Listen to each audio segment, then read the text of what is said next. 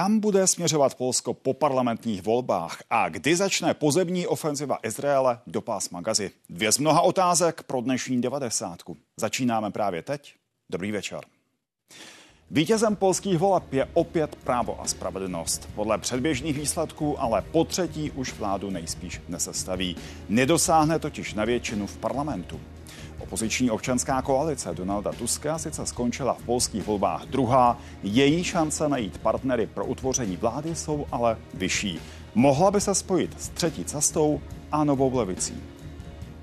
Izrael dokončuje přípravu na pozemní operaci do pásma Gazy. Evakuace odtud je obtížná. V Gaze docházejí pohonné hmoty, voda a taky elektřina.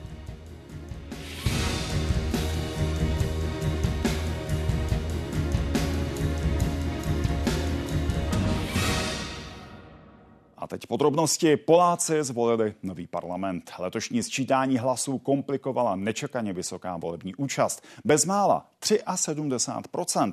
A taky doprovodné referendum, které připojila vláda. Voliči odpovídali na otázky k privatizaci státního majetku, věku odchodu do penze nebo přijímání migrantů. V referendu ale nehlasovala ani polovina lidí a je tím pádem nezávazné. Tři, dva, jeden!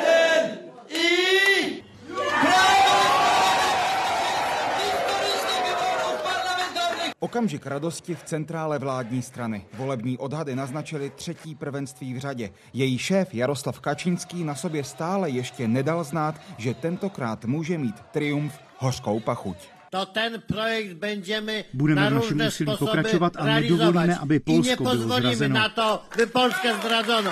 Sám ale na místo slov zvítězili jsme, raději zvolil budoucí čas. Zwyciężymy. Zvítězíme. Těsně po oznámení exit polu, které sice právu a spravedlnosti přiznali vítězství, ale nikoli většinu mandátů v Sejmu, se tento sál, ve kterém triumfálně promluvil Jaroslav Kačinský, poměrně rychle vyprázdnil.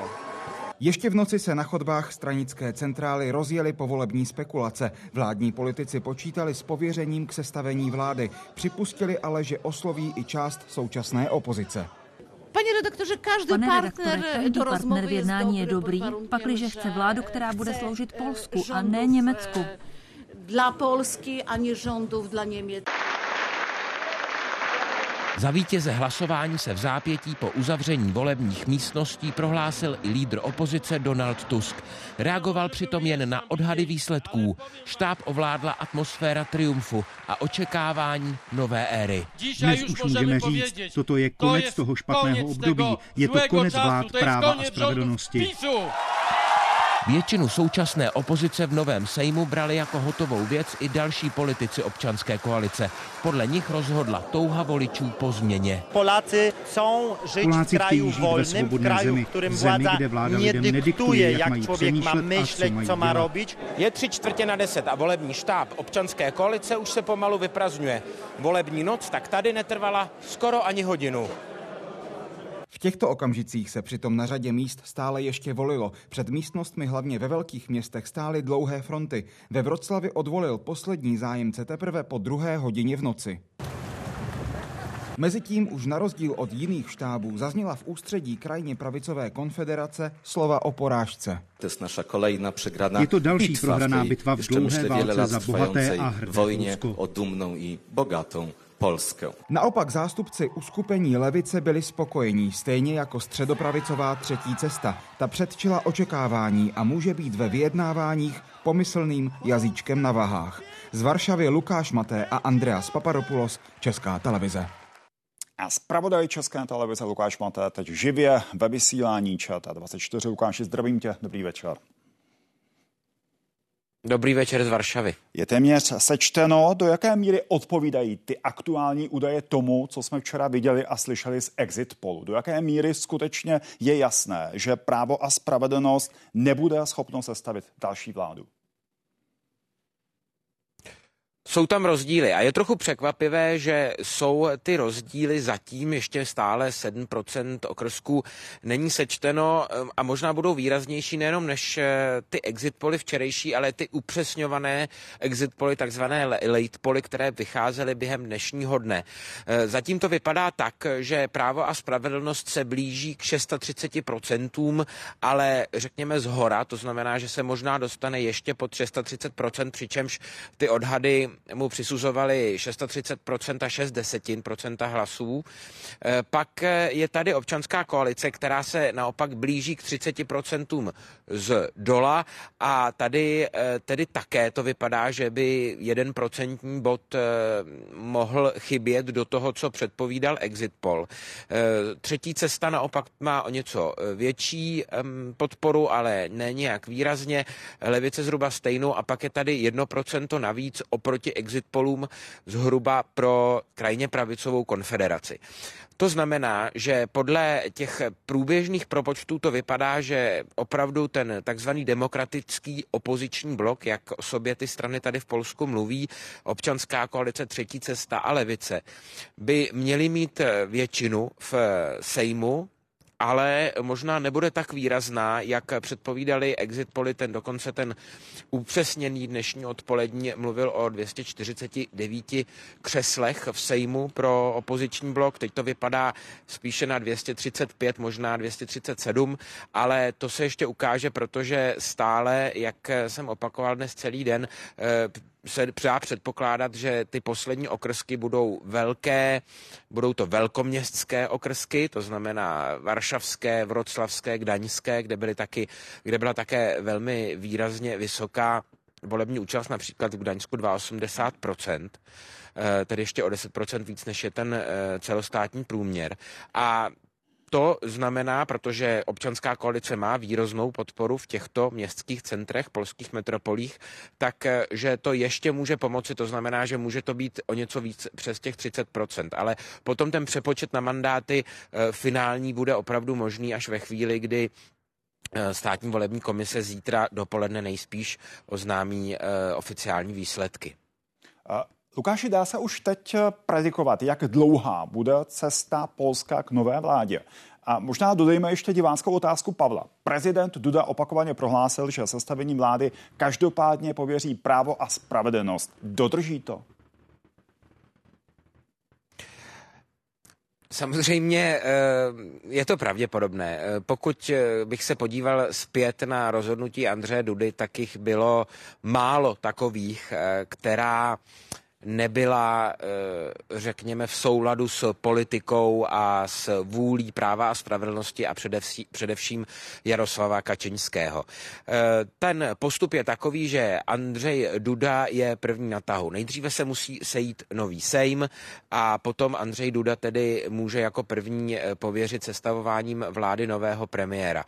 Jsou tam samozřejmě nějaké časové lhuty. Pokud by se to nepodařilo, tuším do 14 dnů a ten, nebo by ten premiér nedostal důvěru, jeho vláda by nedostala důvěru Sejmu, eh, tak potom je na tahu eh, maršálek Sejmu, eh, který bude nejspíš z toho opozičního bloku, aby pověřil on sestavením vlády někoho a potom zase běží ty lhůty.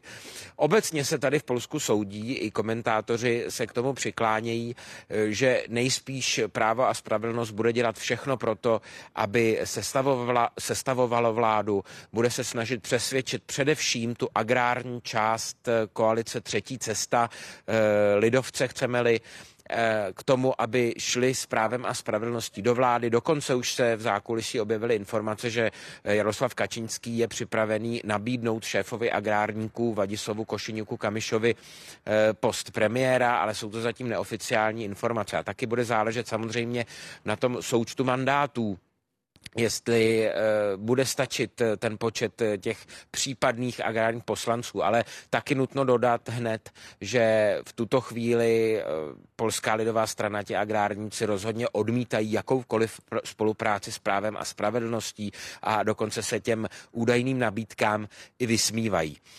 Jaroslav Kačínský jistě, pokud mu v tom pomůže Andřej Duda, udělá všechno pro to, aby ještě dlouho v Polsku vládl, tedy v řádnu týdnů, nikoli v měsíců.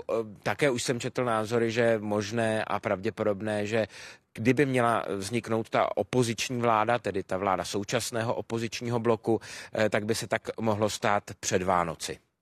Ehm, možná jenom pro kontext. On se eh, k tomu dalšímu postupu práva a spravedlnosti vyjádřil taky bývalý polský prezident Lech Valensa, eh, který v rozhovoru pro server Virtuálná Polska prohlásil toto. Oni ještě přemýšlí, budou intrikovat všemi možnými způsoby, aby nepřišli o moc. Podezřívám je, že mají připravenou nějakou provokaci.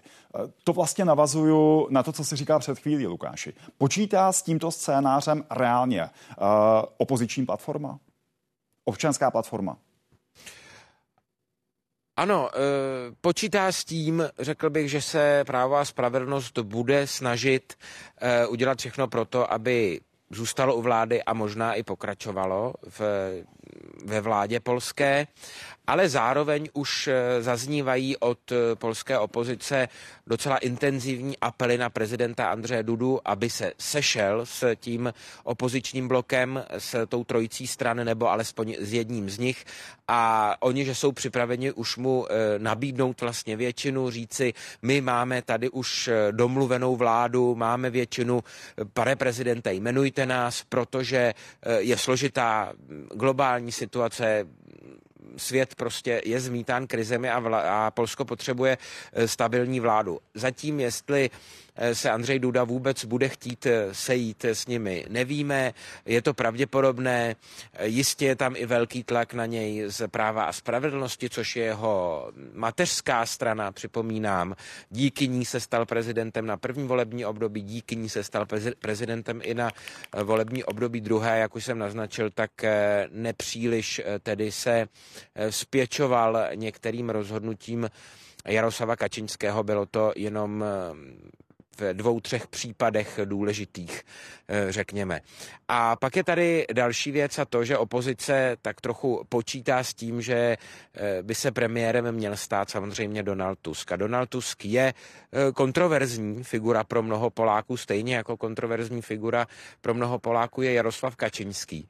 A přece jenom ta představa toho, jak prezident Andřej Duda, který byl velmi kritický na Tuskovo adresu, ho v prezidentském paláci pověřuje se sestavováním vlády nebo dokonce jmenuje premiérem, je něco, co si myslím Polsko nedokáže úplně představit. E, zároveň si nejsem jistý, jestli občanská koalice je připravena jít na nějaký kompromis a například už zmiňovaného Vadisava Košeňaka Kamiše, šéfa agrárníku, který je vnímaný jako taková kompromisní figura, Eh, poslat do toho premiérského křesla, neřekl bych zatím od občanské koalice zní, že Donald Tusk musí být premiérem, protože je to on, který dokázal eh, občanskou koalici dovést k těm 30% z, dokonce z 15, které měli předtím, než se vrátil eh, do polské politiky a vlastně i celý ten opoziční blok, který přece jenom v té kampani nejdřív mm, úplně ne, ale později už fungoval jako jakási souhra, která je připravená vládnout eh, potom na sebe už ty politici neútočili. Eh, dokonce Donald Tusk na tom velkém pochodu, který prošel Varšavou před dvěma týdny, řekl, že lidé mají volit třetí cestu a mají volit levici. Bylo to hlavně proto, že kdyby se třetí cesta nedostala do Sejmu, eh, tak by ta cesta k vládě práva a spravedlnosti byla otevřená do kořán. A ten apel byl tak silný, že třetí cesta má opravdu velmi dobrý výsledek. Hrála také na to, že nechce být, eh, nechce dál prohlubovat tu polarizaci eh, v polské společnosti a má těch eh, zhruba necelých 15% hlasů a mimochodem na tom zdá se utrpěla levice, která si také mohla pomýšlet na lepší výsledek, ale lidé nejspíš šli volit právě třetí cestu, aby se dostala do Sejmu. Reportuje z Varšavy Lukáš Mata. Lukáši, děkujeme. Hezký večer. Hezký večer z Varšavy.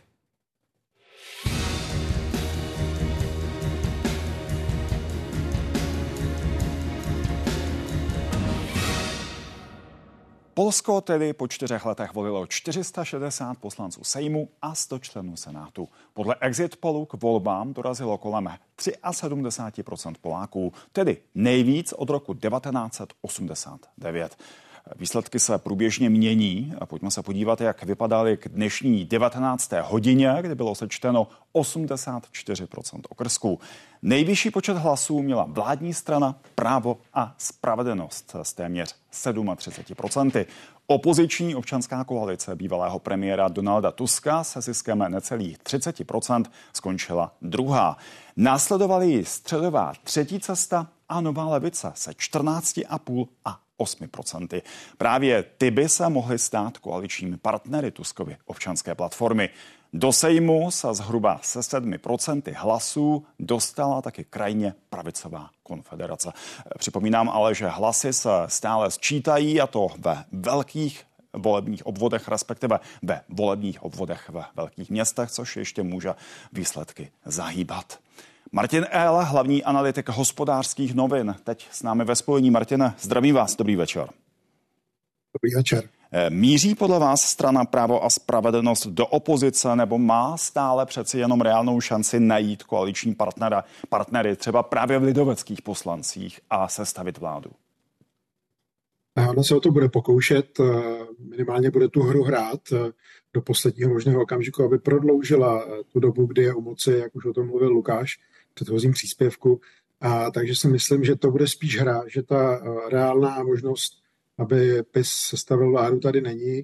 Když jsem si to teď zadal do ty poslední výsledky do eh, takové přepočtové tabulky, tak eh, v tuto chvíli má eh, ta budoucí vládní koalice 240 křesel při sečtení 94% hlasů, takže myslím, že už ta hra, že, že už to bude jenom hra na to, aby PIS co nejdéle bránil vlastně nástupu svých nástupců do vládních pozic.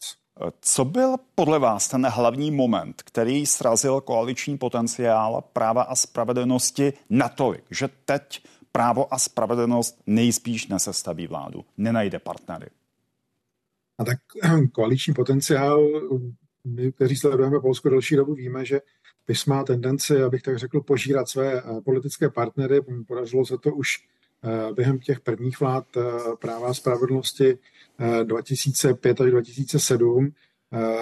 Podařilo se to i teď, kdy my jsme tady všichni mluvili o PIS, ale víme, že to byla koalice s dalšími dvěma malými stranami, které postupně zanikly, z nich přežívá vlastně jenom jedna strana ministra spravedlnosti Zbigněva Žobra, která se musela přejmenovat a i tak Zbigněv Žobro příliš neuspěla, ta strana se zřejmě rozpadne nebo rozpustí v rámci PISu, čili to je jedna věc.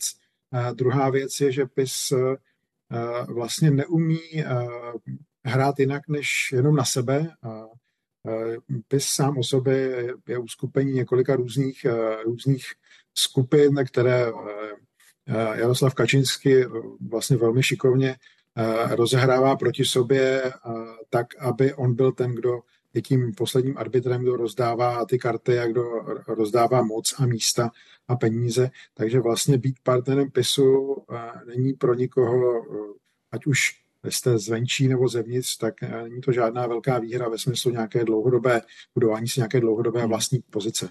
Dokazuje, Martina, ten výsledek polských voleb i to, že se začíná proměňovat i polský venkov, že možná i polský venkov už není tak konzervativní, jak dřív. Mimochodem i proto, že se z velkých měst začínají na venkov stěhovat liberálněji smýšlející Poláci.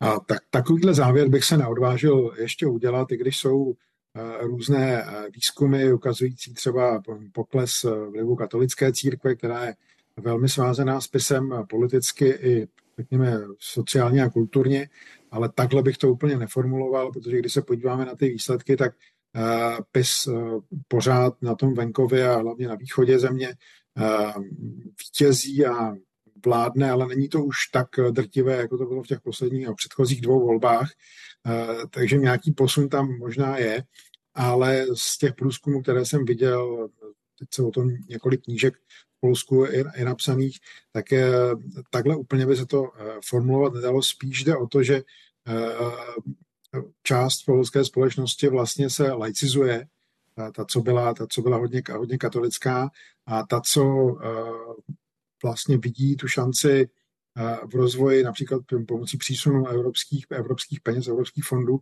tak vidí, že jsou nějaké jiné možnosti, ale kulturně je to, je to pořád jako velmi semknutá. Řekněme, že PIS má dvě, dvě skupiny voličů. Jedna je takový ten hardcore, tento železné jádro, jak říkají Poláci, a druhá jsou ti voliči, kteří jsou trochu cynici v tom smyslu, že volí toho, kdo, kdo jim dá víc peněz. A teď se ukázalo, že PIS vlastně nedokázal už najít někoho, nikoho jiného, hmm. koho by zmobilizoval, čemž ta mobilizace na obou stranách byla enormní, to jsme viděli na té účasti. Takže vlastně PIS už si sáhl na dno toho, co mohl zmobilizovat a co byl schopen zmobilizovat, včetně, jak už, ať už jde o jeho hardcore voliče, tak o ty, kteří volí PIS vlastně utilitárně, protože jim slibuje třeba příspěvky na děti. Právě možná ještě trochu jinak eh, k tomu venkovu a nejen k venkovu. Dá se říct, že Poláci eh, začínají více slyšet na strukturální reformy, řešení strukturálních problémů, na decentralizaci. Jednoduše to, co mimo jiné slibovala eh, třetí cesta. Na místo štědrých dotací, tedy to, co slibovalo právo a spravedlnost. Já si to nemyslím, protože když se bavíte s politology, se sociology, tak eh, sice oni mají zpracované průzkumy na různá témata, ale ve finále vždycky řeknou, že to základní věc, která rozhodne, jsou, je ta peněženka toho voliče. Takže jde o to, kdo jim, kdo jim v zásadě co slíbí, zejména v těch méně rozvinutých a vůčích oblastech.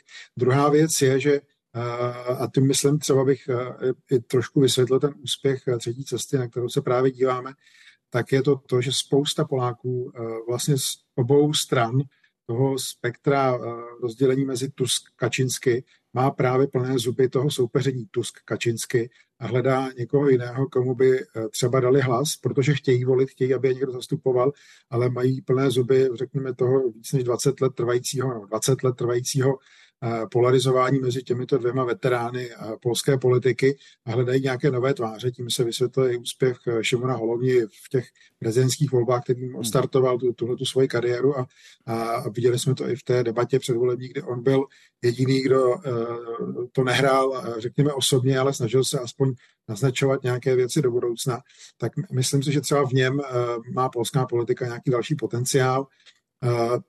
Takže eh, já si nemyslím si, že polský volič eh, hmm. se na to dívá takhle sofistikovaně, jak jste to popsal.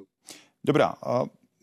I s ohledem k tomu, co jste teď říkal, pokud vládu bude sestavovat občanská koalice, eh, jak pravděpodobné je, že premiérem by byl skutečně Donald Tusk? Jak pravděpodobné naopak je, že by premiérem mohl být naopak někdo jiný? I právě proto, že Donald Tusk je v očích velké části Poláků velmi nepopulární. Já si myslím, že v tuto chvíli není jiná možnost, eh, jak vlastně uspokojit eh, všechny ty eh, vlastně to bude koalice sedmi stran, oproti tomu naše pěti koalice je snadno uříditelná. Tak to bude, tak Donald Tusk je jediný, kdo to dokáže. Donald Tusk se vrátil před dvěma lety a dokázal to, je dotáhnout tomuhle tomu výsledku. A vlastně byli by sami proti sobě, kdyby Donalda Tuska neudělali premiérem ale platí i to, co už zaznělo, že on má velkou, velmi, velký negativní elektorát nebo velký negativ, velkou negativní stopu z doby, kdy, kdy vládl. Ale tohle to bude muset uspokojit tím, že vlastně spoustu těch dalších funkcí ve vládě nesmíme zapomínat i na polské státní firmy, to je věc sama o sobě, těch je několik set, tak bude muset uspokojit ty svoje koaliční partnery těmi, těmi, těmi funkcemi a vlivem a mocí a penězi. O tom si nedělíme žádné iluze. Na druhou stranu dokáže hrát tu roli toho vyjednavače eh, navenek mnohem lépe než Kačinsky, který vlastně je tím typickým eh, kabinetním politikem, zatímco Tusk eh, vypadá nejlépe, nebo vypadá to, že se nejlépe cítí právě mezi lidmi a mezi tím, jak dojednáváte hmm. věci v rámci nějakého širšího, širšího koncenzu. Já si myslím, že tuto chvíli hm, ta vítězná koalice, nazveme to tak, eh, nemá na výběr, než, eh, než nominovat Tuska, protože i pro spoustu těch jeho příznivců by to, že se nestane premiérem a tím hlavním hráčem eh, vlastně při tom čištění, můžeme to tak říct, popisu, takže pro mnoho těch voličů by to bylo zklamání, protože on je vytáhl k tomu úspěchu.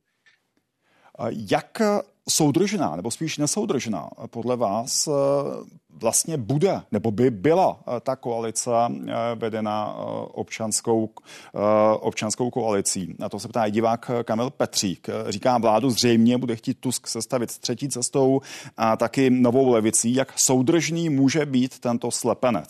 Nebude spojovat pouze odpor ke Kačinskému, který nebude pro společnou vládu stačit. Já bych to přirovnal do jisté míry k české koalici a odporu vůči eh, premiéru Babišovi bývalému, tak to je velmi silné lepidlo, velmi silný tmel, který je bude držet pohromadě, ale tam to jde ještě mnohem hloubš a mnohem dál, protože eh, právo a spravedlnost obsadilo spoustu institucí, změnilo spoustu zákonů eh, a ten, to naštvání na ně je mnohem hlubší, než se nám tady může zdát a to mm, vlastně bude v, v té můžeme to tak nazvat sedmi koalici eh, budoucí, eh, vytvořit opravdu pevnou, eh, vlastně pevné pouto v tom, že v tom budou chtít to Polsko ho vylepšit nebo změnit a, a bude je to držet pohromadě, protože oni všichni moc dobře vědí, že každý jeden z nich by ničeho takového nebyl schopen, ale že hmm. jedině, když budou fungovat pohromadě a protože si prožili těch 8 let v opozici velmi, za velmi drsných podmínek, tak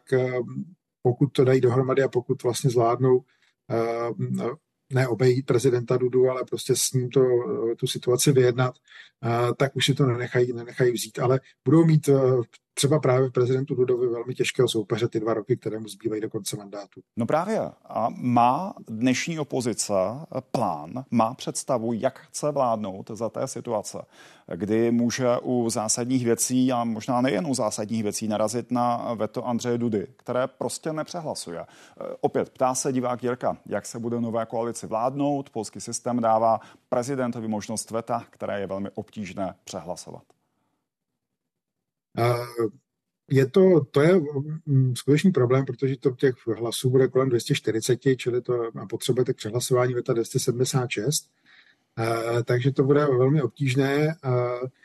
Spíš si myslím, že se budou snažit, řekněme, vyčistit a, a narovnat ty jiné instituce, protože tady může v takových případech sehnat důležitou roli ústavní soud, který, o který se vedla velká pře už od počátku eh, nástupu vlády PIS v roce 2015 a tam to bude velmi zajímavé, řekněme, z právního hlediska, jak se s tím eh, budoucí vláda vypořádá, aby se zbavila těch soudců, které podle ní nejsou, kteří podle ní nejsou eh, správně jmenováni a jak, jak vlastně bude dál ústavní soud fungovat, protože ten může v těch případných sporech s prezidentem fungovat jako jedna z těch instancí, která by dokázala případně to prezidentské veto ne zvrátit, ale vlastně s ním nějak pracovat.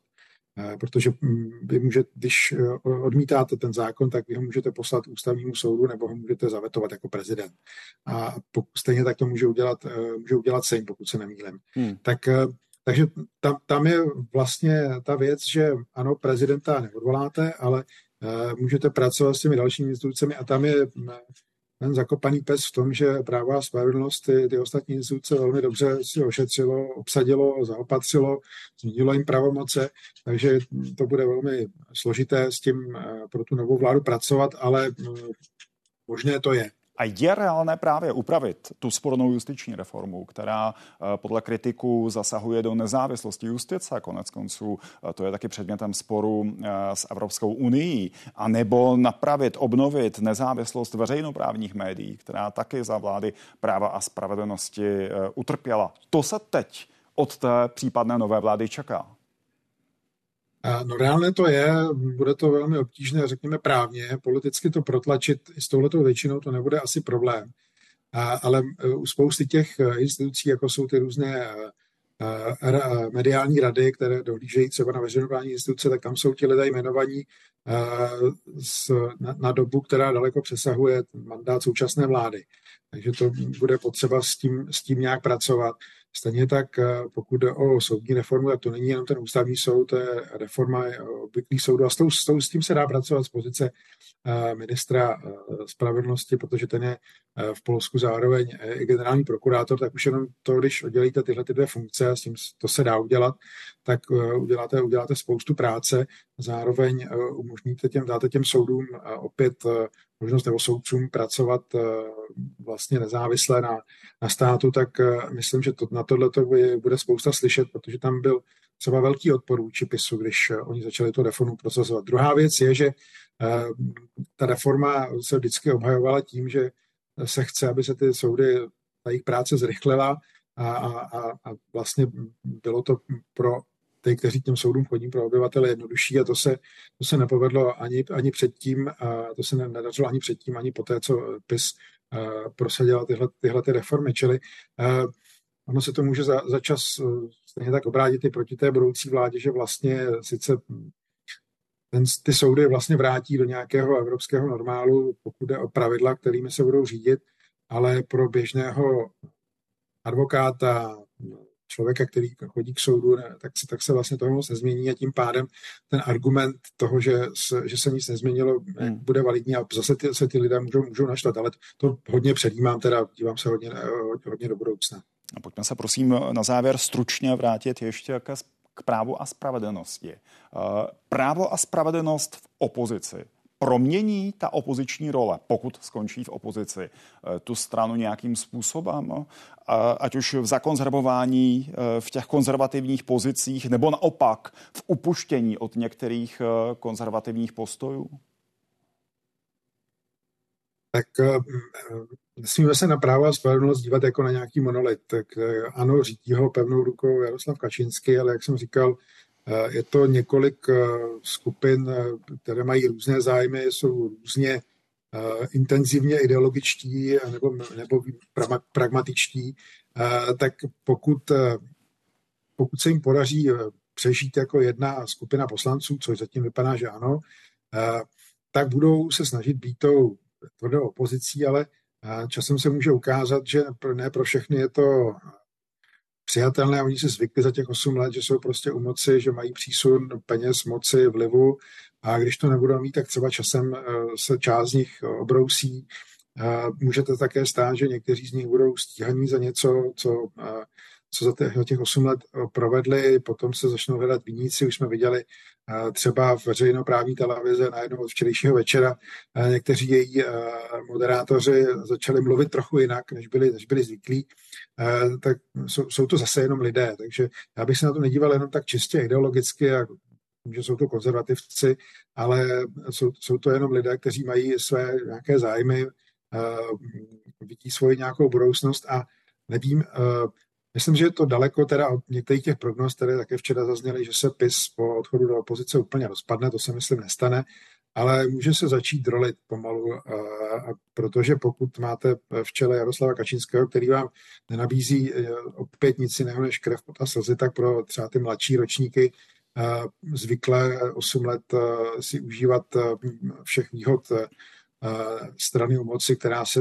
zvolna mění ve státostranu, tak eh, pro ně to nemusí být úplně to nej, nejlepší, ta nejlepší perspektiva a toho, že eh, takhle se bude dál rozvíjet jejich kariéra. Martin L., moc vám děkuju. Mějte se dobře. Hezký večer, děkuji za pozvání. A polské volby sledovali s očekáváním zahraniční i čeští politici. Podle některých členů sněmovny by případný konec vlády konzervativní strany Právo a spravedlnost mohl znamenat zlepšení vztahu mezi Polskem a Evropskou unii. Výrazným motivem polských voleb je taky snaha o změnu. Já určitě v těch volbách jako nejdůležitější vnímám tu sílu. Sílu Poláků, kteří nejenom, že v ohromné množství ta volební účast byla opravdu rekordní, ale i ta vyjádření, která s tím souvisela, tak vnímám, že no, Poláci většinově byly to pro ně důležité volby, byly tedy velmi rozpolcené, to vidíme i na těch výsledcích. PIS volby vyhrál, nebo vyhraje uh, už po několikáté v řadě, což pro ně jistě úspěch. Na druhou stranu uh, vidíme, jaké další uh, tři koalice uh, jsou za ním a můžou skládat vládu. Zde si také musíme klát otázku na to, jestli jsou vůbec ten spolek sourodý natolik, aby vydržel vládnout. Je to příklon Polska k liberalismu, k tomu, že chtějí určitým způsobem větší svobodu a na druhou stranu je to snaha o změnu, to znamená i to, že tam zřejmě dojde k většímu příklonu k evropským hodnotám, já vidím jako velmi pozitivní signál. Polsko je významná země Evropské unie, velký silný hráč a čím dříve bude mít pevnou stabilní vládu a já doufám pro evropskou, tak je to dobře i pro Evropskou unii. Polsko je politicky rozdělené takovým tradičním způsobem mezi konzervativní pravici, reprezentovanou tedy zejména právem a spravedlností Kačinským, a mezi liberální levici. A e, někdo se tváří jako, že ví dopředu, že vyhrála opozice, přestože tedy vyhrála e, strana právo a spravedlnost. Není to tak, že by bylo úplně jasný, že má větší šanci sestavit vládu opozice. A pojďme přepojit další reakce dvojice europoslanců. Mikuláš Peksa, europoslanec České pirátské strany. Dobrý večer. Dobrý večer vám posluchačům. A Ondřej Knotek, europoslanec Hnutí Ano. Dobrý večer i vám. Dobrý večer. Pane Knotku, co je podle vás hlavní poselství polských parlamentních voleb? Takže v Evropě demokracie, že lidé mohou chodit k volbám a když se podaří mobilizovat dostatečně eh, své příznivce, tak eh, lze z toho uhrát eh, velice slušný výsledek a mít třeba možnost sestavovat vládu. Aspoň tak to já čtu na rychlo ty prozatímní výsledky. Čtete, pane Knotku, ty výsledky jako volání polské společnosti po změně? Polská společnost je rozdělená jednoznačně na, na dva tábory. Na ty, co si výrazně přejí, aby pokračovala strana právo a spravedlnost, včetně politik, které dělá, a na ty, kteří chtějí pravý opak. A e, v tuto chvíli vypadá, to vypadá, že se podařilo e, těm opozičním stranám jednak zvolit správnou e, taktiku a strategii, tedy že se některé strany spojily a tím vlastně dokázali zabránit tomu, aby propadly jejich strany. No a dokázali, jak jsem říkal, mobilizovat ty své, ty své voliče a možná, že právě strana právo a spravedlnost byla příliš rigidní, příliš konzervativní, eh, nedívala se na, řekněme, vývoj doby a kdyby třeba byla o trochu víc otevřenější některým, některým bodům, tak eh, mohla dopadnout lépe. Tak toto vypadá, že skončí v opozici. Pane Pexo, pokud vládu skutečně složí dnes opoziční uskupení, bude to podle vás automaticky znamenat konec pří Varšavy s Evropskou unii o vládu práva v Polsku? Já to vnímám tak, že bude, protože když se vlastně podívám na půdory z těch tří opozičních uskupení, tak ono to koresponduje s těmi politickými stranami v Evropském parlamentu, které obecně usilují o konstruktivní řešení a usilují o fungování právního státu. Právní stát je prostě věc, na které se shodujeme nadstranicky. To je hodnota, která prostě musí fungovat bez ohledu na to, kdo se hlásí k jaké ideologii. A pokud je mi známo, tak všechny ty strany, které vlastně, eh, se kterými se počítá do té budoucí koalice, tuhle tu hodnotu respektují. Ti extremisté z práva a spravedlnosti byli poraženi. A jenom připomínám, že tady se hraje taky o peníze z fondu obnovy, které teď Polsko nemůže čerpat. Je to asi 35 miliard euro. Pane poslanče Pexo, musí podle vás Polsko nejdřív reálně změnit justiční reformu, aby mohlo tyto peníze čerpat? A nebo je možný i opačný postup při změně vlády? Já to vnímám tak, že skutečně tam bude třeba udělat nějaké strukturální reformy na úrovni státních zastupitelství a soudů, nebo by měly být, protože to, jaké škody tam ta právo a spravedlnost nebo PIS prostě nadělali, tak to nelze obejít jen tak mávnutím rukou. Skutečně to Polsko utrpělo, utrpělo v průběhu těch předchozích osmi let vlády PISu škody a ty je třeba nějakým způsobem opravit. Pane poslanče Knotku, jak to vidíte vy? Je nutné, aby nová polská vláda nejdříve provedla změnu justiční reformy a potom mohla čerpat peníze z fondu obnovy, nebo je možný opačný postup? Já si umím představit ten postup um, opačný, nebo řekněme nějaké částečné uvolnění s příslibem uh, reform a uh, při průběžném provádění těch reform, respektive reformy zpátky, proč je právo a spravedlnost to označovalo za vlastní reformy, teď teda se dělaly ty reformy, že by se rušily. Takže já si to umím představit určitě taky, že, že eh, by zkrátka nějaká platba přišla eh, dopředu. Záleží na komunikaci s Evropskou komisí a eh, přiznejme si, že Donald Tusk jako bývalý předseda Evropské rady je v Bruselu určitě velmi zběhlý, má kontakty, takže uh, myslím si, že by byl schopný co vyjednat. Dobře, eh, ale nepůsobil by, pane poslanče, ten postup, který naznačujete, tak, že Evropská unie Polsko netrestala kvůli porušování vlády práva, ale kvůli tomu, kdo v Polsku vládnul? To je velmi dobrý argument, to by samozřejmě mohlo, ale pokud jde Evropské komise o to, aby se tato legislativa změnila a já se nechci stavit do jako jejího, jako její kritik, já to pouze komentuji, tak eh, si umím představit, že je zase zájem, aby ty prostředky byly investovány, jo, protože jde tady proti sobě několik zájmů, ty prostředky z fondu obnovy jsou taky nějakým způsobem načasovány a jejich propadnutí by eh, se nemuselo vyplatit, takže, takže je to nejednání s Evropskou komisí, Eh, myslím si, že by to mohlo jít průběžně, průběžně uvolňovat, ale ten váš argument je relevantní. Pane poslanče Pexo, podle některých analytiků po změně vlády by se Polsko mohlo začít snažit být opět v jádru evropské integrace, v jádru Evropské unie. Očekáváte to a jaká by to byla zpráva pro menší Českou republiku? Já to očekávám a myslím si, že je to poměrně důležité z hlediska toho, že Polsko je vlastně takový, když to řeknu, uh, lídr té postkomunistické části Evropské unie, uh, takzvané východní Evropy. Uh, takže si myslím, že uh, možná bychom se tímhle tím měli inspirovat a do toho jádra se zapojit, protože skutečně uh, těch zavilých odpůrců ubylo, takže to v podstatě Viktor Orbán a tím to skončilo. Neznamenalo by to současně i určitou, a omlouvám se za to slovo, přezíravost Polska k menším hráčům, kterými, eh, kterými je zcela určitě i Česká republika, minimálně co se týče rozlohy a počtu obyvatel. Jednoduše snahu Polska být za dobře s velkými hráči, jako je třeba Francie, neprospěch České republiky a vyšegrádské spolupráce. Pane Pexel. Tak je-li to otázka na mě, tak já bych řekl, že tohle to charakterizovalo tu polskou politiku v uplynulých letech. Prostě uh, ta pišorská vláda, když to tak řeknu, tak ta se prostě, uh, ta, ta prostě ráda využívala, využívala, konec konců všichni si pamatujeme, jak sednatě všechny čtyři uh, státy Vyšegrádu vyrazily do odporu proti kvótám Eh, pak Polsko otočilo a my ostatní jsme koukali, kde se to, kde se to, co, co se to stalo, jak to, že Polsko, uh, Polsko zbalilo nějaký úplatek, ale tak to byla ta vláda PISu. Oni se prostě takhle chovají. Oni jsou kdykoliv připraveni hodit své zahraniční partnery přes palubu, prodat je prostě za, za nějaký zisk. To není nic nového. Myslím si, že ta, ta nová vláda v tomhle má šanci dělat Polsku lepší, lepší pověst.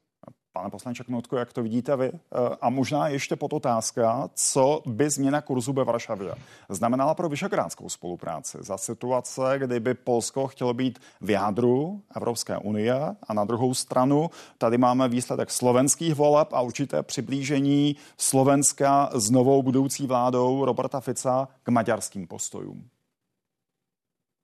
Já si úplně nemyslím, že by došlo výrazné změně na polské straně. Eh, dojde ke změně rétoriky. Určitě bude vůči Bruselu přátelstější, ty problémy, ty sporné s tím právním státem se vyřeší, ale Polsko se v jedné věci nezmění. Jo, když, ho, když to hodně zjednoduším, Polák stále nebude mít rád Rusa a bude chtít za každou cenu získat co nejvíc evropských peněz a mít možnost učit, na co je použije. A rozdíl mezi vládou Donalda Tuska a vládou eh, Moravěckého bude v tom, že eh, řekněme, jak byl ten Bismarckův cukr a byč, tak eh, zkrátka Tusk je ten cukr, ten to bude dělat zevnitř, má tam ty kontakty a bude se tvářit integračně a v mnoha věcech samozřejmě, samozřejmě určitě bude pro integrační, co se týče Evropy, ale vždycky to bude opřeno o ten polský zájem.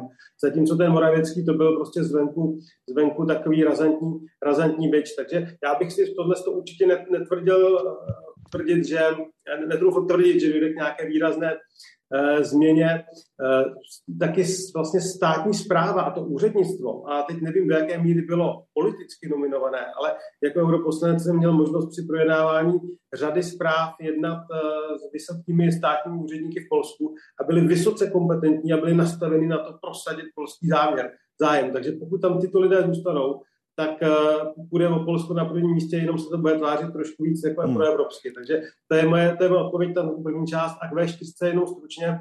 No, uh, tady vlastně sa, trošku uh, souhlasím s panem Pexou. Prostě ten Polák se na to bude dívat cestou hledám spojence a určitě budou témata, která dokážeme vydefinovat napříč V4 a ty můžeme společně prosazovat a e, jsou témata, kde si Polsko najde jiné spojence. Konec konců e, jiné země V4 toto dělají, když, když je to nutné. Pane poslanče Pexo, výsledek polských voleb spolu s výsledkem slovenských voleb, nový impuls pro V4 nebo další rána pro skomírající spolupráci na platformě V4?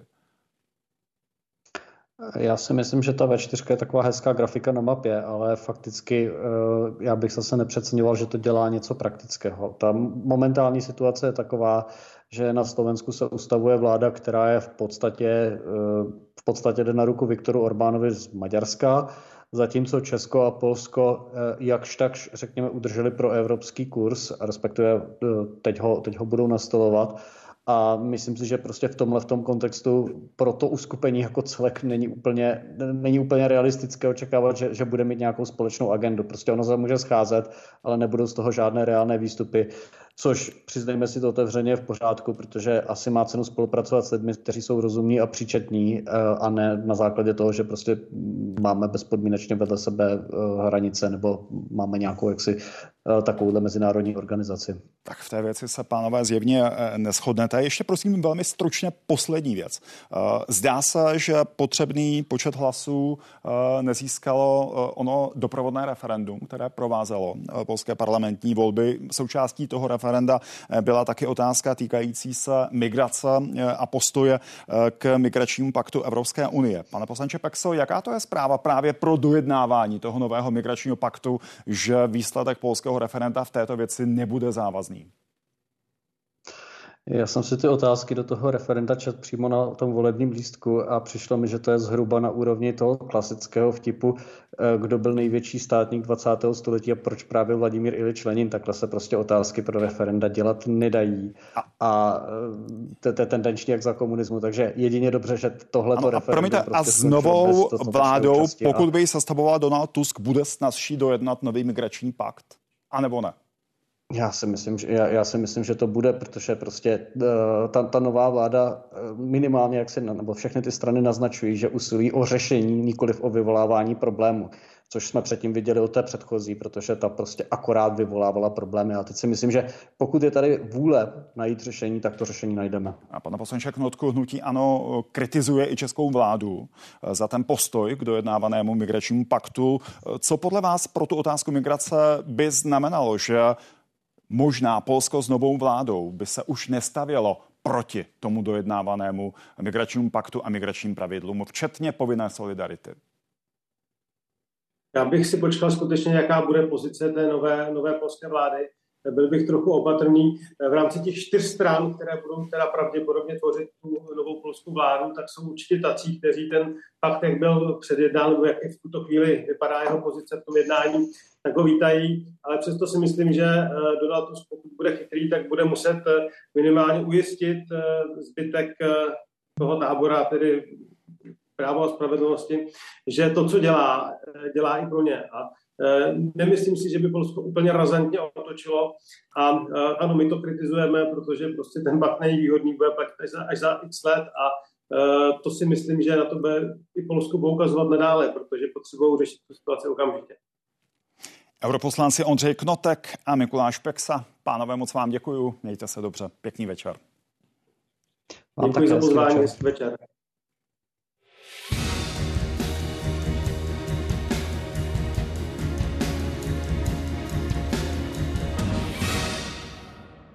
Pojďme otevřít další téma. Zamíříme na Blízký východ. Na severu Izraele u hranice s Libanonem roste napětí od sobotního útoku palestinského hnutí Hamas, s nímž je zpřízněno hnutí Hezbalách.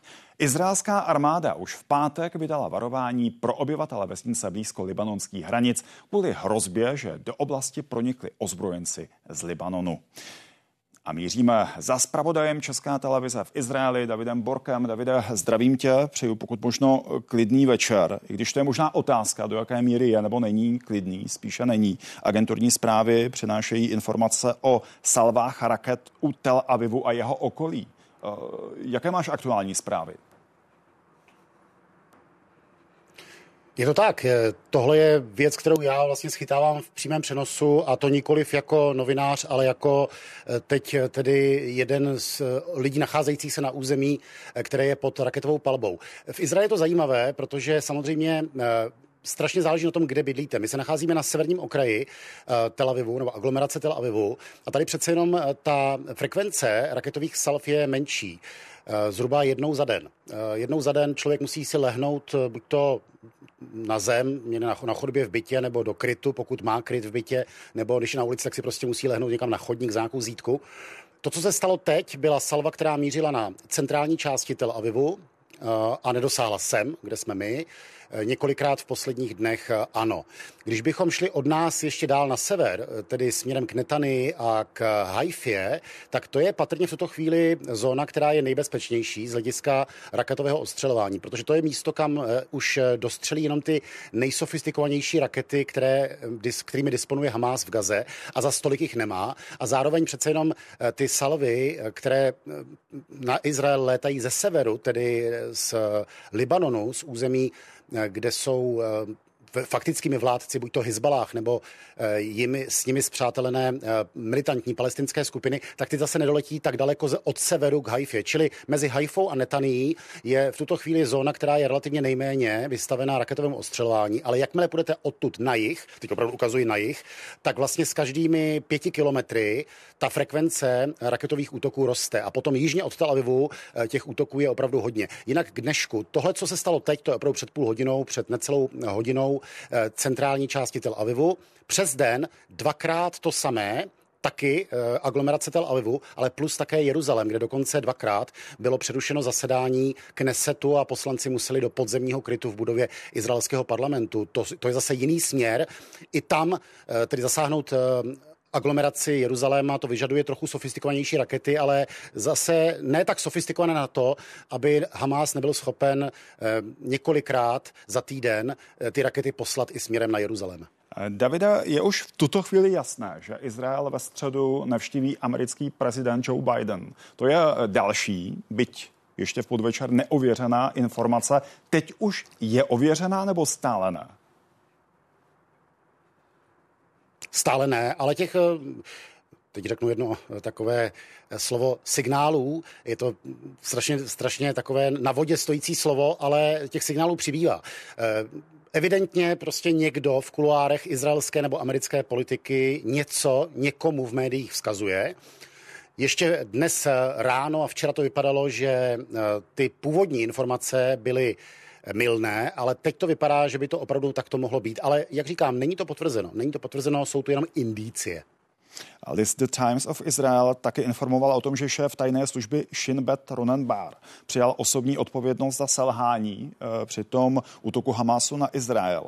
Vyvodil z toho i nějaké konkrétní kroky vůči sobě? V tom smyslu, jestli rezignoval, ne, nikoliv, ale tohle se asi v tuto chvíli neočekává. Uvědomme si, že v tuto chvíli Izrael řeší, a to je, myslím, paralela s Jonkypurskou válkou v roce 73, řeší nutnost v podstatě zachodu dokonce bych řekl zaběhu, eh, takovým hektickým tempem sformulovat eh, jednak eh, plán obrysy velké vojenské operace na jihu, pozemní operace eh, do Gazy a patrně i záložní plány na případné boje na severu, kde rivalem Izraele bude ještě sofistikovanější a ještě více vyzbrojené hnutí Hezbalah a jeho eh, iránští protektoři. Takže otázka viny v Izraeli latentně přítomna je zatím neměla charakter rezignací, zatím neměla charakter vyšetřovací komise, zatím neměla charakter toho, že by to bylo hlavní téma, kdyby Izraelci e, řešili to, vlastně kdo za to může. Ale ano, to, co řekl e, šéf e, zpravodajské služby Shin Bet, je významné sdělení, které určitě za pár týdnů, měsíců, podle toho, kdy opadnou ty primární teď válečné emoce, tak bude velkým tématem v Izraeli a e, myslím si, že tam opravdu bude ten čas na vlnu rezignací. Ostatně ta slova o tom, že jsme něco neudělali dobře, tak zazněla v posledních dnech od mnoha jiných aktérů, ať už ze spravodajských služeb, eh, nebo z armády, anebo i z politických kruhů. Tohle bude velké téma, ale teď to není. Je to velké téma, ale není to to největší téma. Dokážeme teď, Davide, v pondělí večer přesněji určit, kdy by mohla začít eh, ona izraelská pozemní operace v Gaze. Jsou nějaké nové signály o tom, že by se ta operace skutečně mohla blížit? Ne. Samozřejmě tautologie je, že se blíží, protože všichni stárneme, každou sekundou eh, se posouváme v čase, takže evidentně se posouváme v čase k té vojenské invazi do Gazy, ale to nic nevypovídá o tom, kdy eh, ta invaze nastane.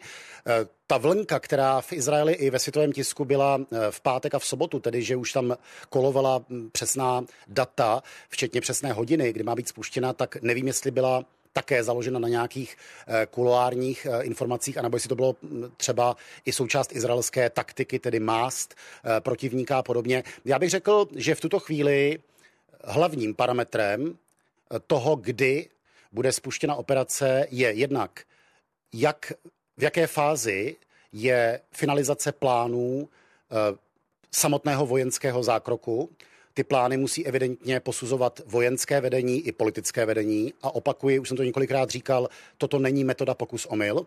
Izrael má poměrně unikátní, byť tragické eh, okno eh, časové, které není neomezené, ve kterém může s jistou mírou blahovůle mezinárodního společenství, zejména západu, razantně knockoutovat Hamas a nemůže si dovolit uh, omyl. To je jedna věc. Druhá věc, možná ještě zásadnější je otázka, co se severem, tedy se severní frontou, nebo možná ještě říkejme ze severní hranicí, ale ta hranice už fakticky v tuto chvíli je frontou, kde se množí opravdu den za dnem ta intenzita konfrontací na severní hranici roste.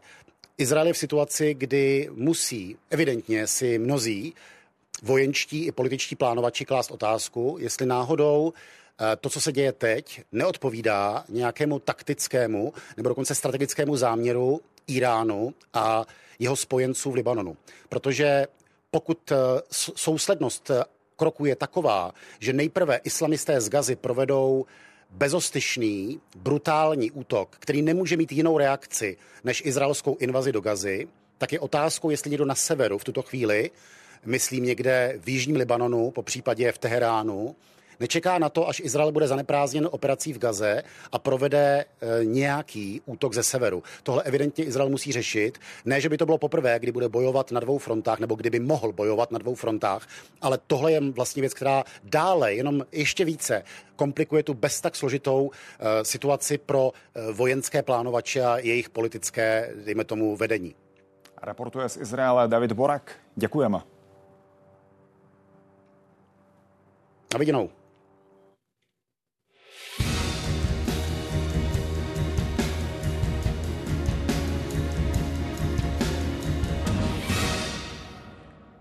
Hnutí Hamas před týdnem uneslo do pásma Gazy 199 Izraelců. Až do posud psala izraelská armáda o asi 155 lidech.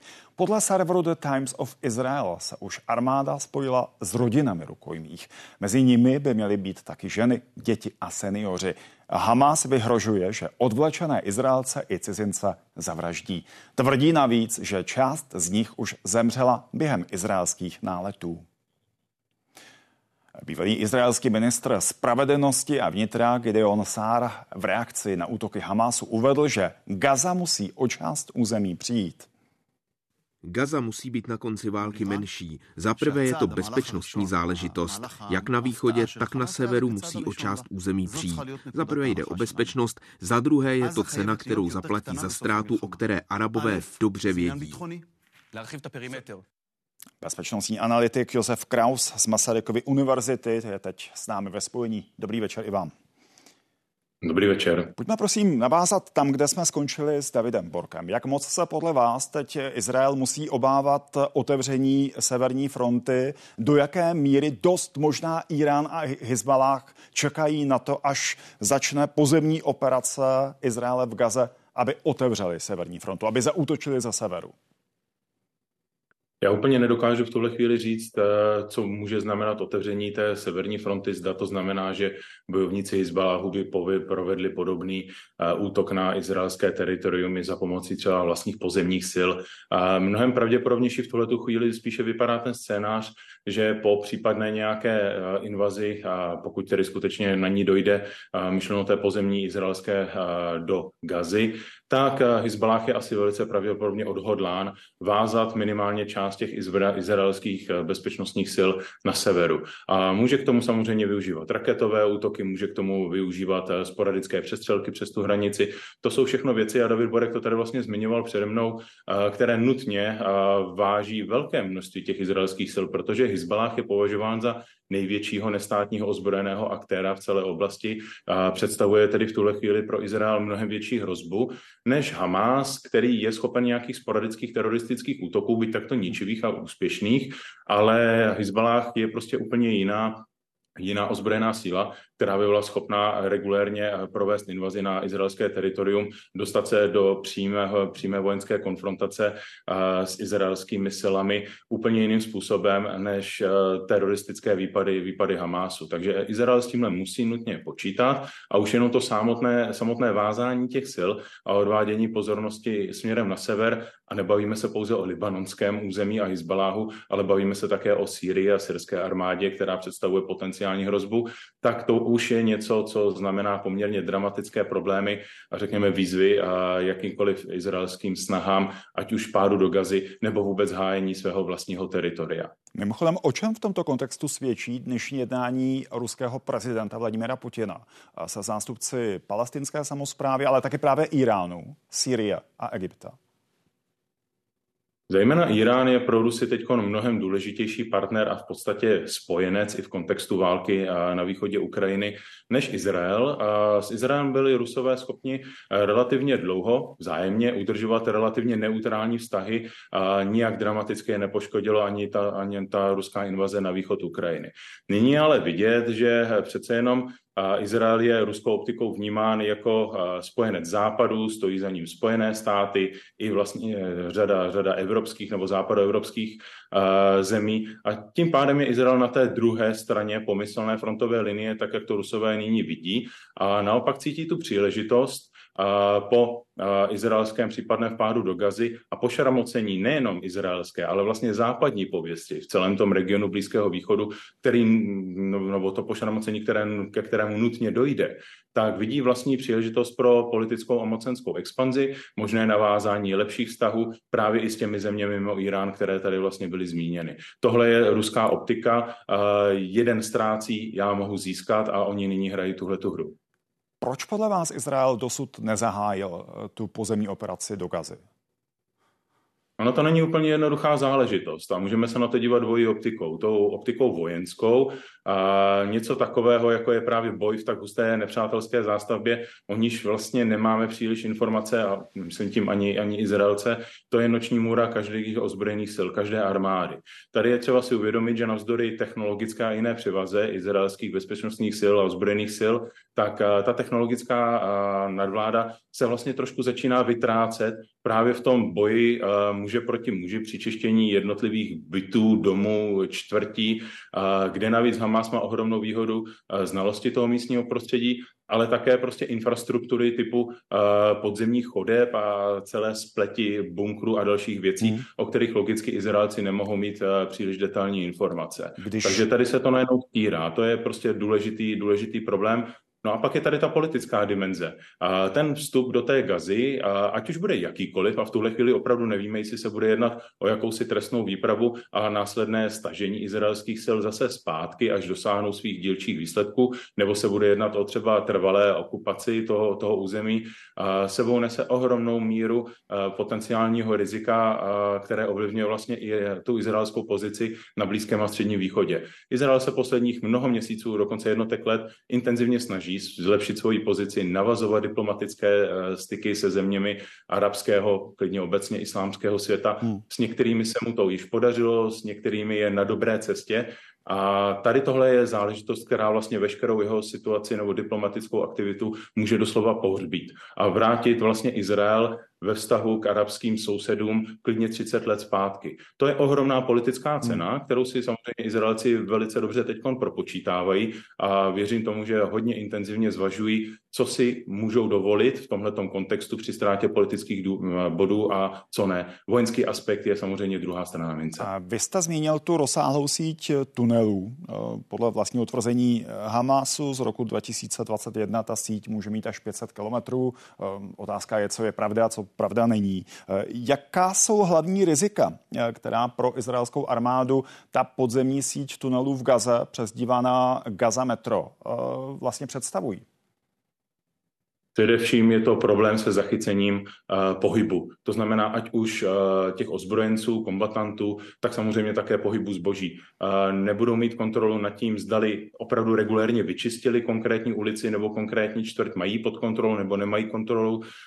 Zda jim někdo nevpadne do týlu, zda bojovníci, kteří jsou dislokováni v nějaké konkrétní lokalitě, mají nebo nemají přísun zásob, střeliva, materiálu, potravin, čisté vody a tak dále a tak dále. To, to je vlastně takové ohromné množství proměných, neznámých proměných, že to výrazně stěžuje jakoukoliv vojensko-spravodajskou činnost té oblasti a výrazně to komplikovává vlastně plánování tady těch akcí a, a té operace na té, řekněme, operační nebo ještě nižší taktické úrovni. To je, to je ohromný problém a samozřejmě ohromná výhoda Hamasu. Hmm. Lidově řečeno je ve svém domácím prostředí, které zná fantasticky a umí využívat. Izraelci tam vstupují jako ti uh, cizí v podstatě do neznáma. A budou muset izraelští vojáci při té ofenzivě, uh, při té operaci přímo vstoupit do těch tunelů? Nebo to nebezpečí uh, je možné eliminovat jinak, aniž by, aniž by tam vstoupili nějakými nástroji uh, typu pokud dojde, bomby pokud a podobně? k jejich identifikaci, celá řada těch zařízení samozřejmě může být uh, zničena právě třeba ze vzduchu.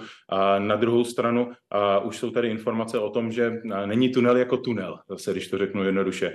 Některé jsou poměrně sofistikované, mají relativně velkou ochranu proti právě možnému zničení ze vzduchu, jsou zakopány nízko. Je potom otázkou, zdali, zdali Izrael má technologie schopený využít právě zase v městské zástavbě pro penetrátory hlubinných bunkrů a zařízení tohoto toho typu. Zda je vůbec možné tady tohleto všechno odhalit a zlikvidovat, aniž by Izrael srovnal se zemí v podstatě celou tu civilní zástavbu v Gaze. Protože ty tunely jsou logicky navázány na obytné objekty, na civilní budovy a další věci. To znamená, v prvé řadě eh, musí dojít k destrukci jich a poté eh, může Izrael ničit eh, tu podzemní infrastrukturu. A to už jsme zpátky zase o tom, u těch politických bodů, zda si tohleto Izrael opravdu může dovolit a chce dovolit. Bezpečnostní analytik Josef Kraus, moc vám děkuji, pěkný večer. Díky za pozvání, pěkný večer všem.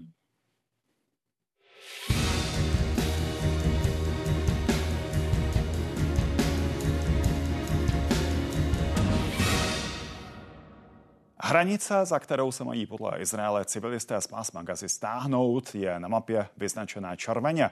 Vyznačuje ji říční údolí a přírodní rezervace Vady Gaza. Přesun se má týkat víc než milionu lidí. Pásmo Gazy totiž patří k nejhustěji osídleným oblastem na světě. Navzdory poměrně malé rozloze ho obývají víc než 2 miliony lidí. Izraelské útoky na pásmo Gazy, které jsou odpovědí na napadení země a Vraždy jejich obyvatel islamistickým hnutím Hamas si podle statistik vyžádali 2670 obětí a téměř 10 tisíc zraněných. V reakci na útok Hamásu vyhlásil Izrael už dřív blokádu území. Zastavil dodávky elektřiny, paliva, ale taky léků nebo potravin. Přestože podle Izraele už byly dodávky vody do pásma Gazy obnoveny, světové organizace varují před humanitární katastrofou. A Silva Horáková, ředitelka Pražské kanceláře lékařů bez hranic, je teď s námi ve spojení. Dobrý večer přeju. Dobrý večer. Izraelská velvyslankyně ve Velké Británii dnes v rozhovoru pro televizi Sky News prohlásila, že situaci v pásmu Gazy není možné označit za humanitární krizi. Jak tu situaci v Gaze hodnotí organizace, kterou vy zastupujete v České republice? Lékaři bez hranic. Lékaři bez hranic naopak eh, tu situaci opravdu hodnotí jako velice špatnou, katastrofální. Je to velká humanitární krize. A působí lékaři bez hranic stále v pásmu Gazy? Ano, ale s velkými obtížemi. Zrovna asi před hodinou jsem dostala takzvané Crisis Info, což jsou poslední informace od naší humanitární mise na místě a v nich stálo, že velkou část našich zaměstnanců jsme museli evakuovat do jižních částí z, z, ze severu a Jednalo se především o logistické a koordinační role. Všechny zahraniční spolupracovníky jsme rovněž přesunuli na, na, na jich a na severu zůstal pouze lékařský personál, část lékařského personálu v několika nemocnicích. A podle Světové zdravotnické organizace hrozí pásmu gazy do 24 hodin katastrofa, pokud neobdrží pomoc s tím, že nemocnicím dojdou pohonné hmm. hmoty a elektřina. Máte podobné hmm. zprávy? I takto byste to hodnotila? Ano, bohužel. Mm-hmm. Bohužel ano, opravdu chybí všechno obecně. V podstatě že chybí jídlo, chybí dodávky elektřiny, v, v nemocnicích jsou problémy s tím, že není palivo pro generátory. Velkým problémem, obrovským problémem je pitná voda. Eh, dostáváme informace, že často lidé pijí v poslední době napříč celou gazou slanou eh, vodu. V, nemocnicích, které podporujeme, tak jim dochází léky. Například jim došla úplně anestetika, v nemocnici, kterou my sami provozujeme, tak eh, stále ještě léky máme. My jsme tam navezli asi dvouměsíční zásoby, ale asi jenom abych ilustrovala, jak rychle ta spotřeba eh, jak rychle spotřebováváme léky, tak eh, léky, které normálně vydrží tři týdny, tak jsme měli spotřebované během tří, tří dní. A daří se do pásma Gazy dostat alespoň nějakou humanitární pomoc? Nebo ta situace je taková, že ta pomoc eh, se schromažďuje na Sinajském poloostrově a není možné ji dostat do pásma Gazy? Eh, mohu mluvit jenom za lékaře bez hranic a můžu potvrdit, že my nejsme schopni eh, vůbec nic přivést, ani eh, humanitární dávky, ani, ani humanitární pracovníky. Obojí máme připraveno, přesně jak jste i zmínil, my máme v Egyptě připravené humanitární dodávky a voláme, čekáme na možnost je přivést, ale zatím, zatím není možné. Jak reagují egyptské úřady na ty opakované žádosti o otevření přechodu mezi Egyptem a Gazou? To bohužel nemám tuto informaci, nemohu komentovat. Agentura OSN pro pomoc palestinským uprchlíkům dnes oznámila, že Hamas se vloupala do jejího centrálního skladu v Gaza City a ukradl větší množství nafty a taky zdravotnický materiál určený pro obyvatele Gazy. Jak zásadně něco takového ještě zhoršuje tu humanitární situaci? Mm, tak eh, samozřejmě to není, eh, je to samozřejmě problém. Zároveň ale k tomuhle nemůžu opět, nemám tuhle informaci od kolegů, ale obecně samozřejmě pokud takovéhle situace nastávají, tak eh, je to problematické, protože potom samozřejmě humanitární pomoc se nedostane k těm, ke kterým je potřeba, aby se dostala. Platí, že za bezpečnost civilistů v Gaze plně odpovídá právě hnutí Hamas, které v Gaze vládne? Nemohu komentovat. Ještě k tomu, co v Gaze chybí, co je urgentní. Vy jste mm-hmm. mluvila o vodě. Eh, mluvila jste o tenčících se zásobách léků. Eh, co jsou mm-hmm. další problémy, které je nutné akutně řešit, aby se k obyvatelům Gazy dostávala alespoň nějaká pomoc? A tady těch problémů je celá řada. Tady je, uh, jsou sta tisíce lidí, kteří se přesunuli na uh, jinou část uh, území. Často nemají žádné ubytování, nemají žádné šeltry, nemají přístup nejen k té pitné vodě, ale vůbec jako k hygieně, k jídlu. A to všechno může zvyšovat riziko onemocnění. A to především u dětí a seniorů. Takže v současnosti jako ta humanitární katastrofa je takového, rozměru, že jak jsme zmiňovali, ty chybějící humanitární eh, dodávky, že my nejsme ani schopni eh, je pokrýt potřeby, potřeby lidí. Do jaké míry hrozí, že se lékaři bez hranic budou muset z pásma gazy úplně stáhnout? A co by to znamenalo pro hmm. tamní obyvatele? To riziko je samozřejmě velké, záleží na tom, jaká bude bezpečnostní situace i nadále, protože tak, jak je teď, tak se v ní prostě nedá uh, poskytovat humanitární práce. Jak jsem zmiňovala, my jsme museli velkou část lidí přesunout na uh, jejich uh, území, což v podstatě pro nás znamená, že neřídíme v současnosti uh, naši kliniku, kterou například máme ve městě uh, Gaza. A spojení, jak jsem pochopila, uh, mezi právě kolegy, co jsou teď na jihu a co zůstali eh, na severu v městě Gaza, tak je velice sporadické. Uh, takže je to, je, to, je, to, je to problematické. A my v současnosti máme kolem asi 20 zahraničních spolupracovníků, kteří byli přesunuti k, k, k hranicím přechodu, přechodu Rafah a chceme vlastně, jak bude možnost, tak je chceme zároveň i ze země evakuovat, ale ne, to neznamená, že bychom hmm. odcházeli. Pokud ta možnost pro nás bude, tak chceme tam nadále zůstat, chceme poslat, chceme ale samozřejmě potřebujeme rotaci, potřebujeme vystřídat, aby, aby noví humanitární pracovníci vystřídali ty stávající. Moc vám děkuji. Přeju klidný večer, pokud možno. Děkuji za pozvání, přeji taky hezký večer. Naschledanou.